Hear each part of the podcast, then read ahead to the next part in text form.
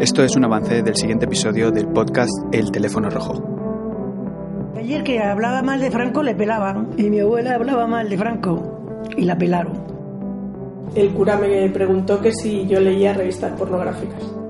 Si cometías un pecado, tenías que confesarte, porque si te morías, ese pecado se quedaba y entonces ya no ibas al, al- al cielo.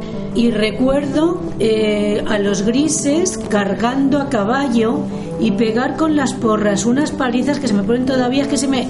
Que estaban dando una paliza a una embarazada. La estaban sacando del coche y dándole con la porra. Y empezaron a gritarle Ku Joder. Klux Klan detrás de ella. Ku Klux Klan. Y la pobre mujer Hubo campos de concentración en España, pero no se nombran. Sí que es verdad que lo que dice Ignacio es que no se, no se le da importancia a los campos de concentración Yo sinceramente creo que este revivir de la momia de Franco es artificial. Pero ¿qué O sea, la diferencia hay entre las, ¿qué diferencia hay entre las ideas sociales de Vox y las ideas sociales de Franco?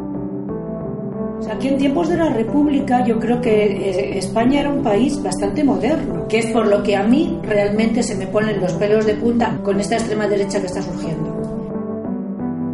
O sea, en el colegio te dejan muy claro que, o sea, que los totalitarismos llevan a cosas muy malas. ¿no?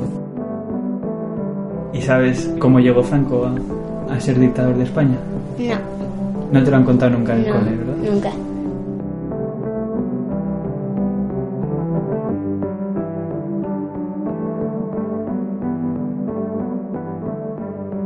Podréis disfrutar de este episodio completo a partir del próximo domingo en todas las plataformas de podcast.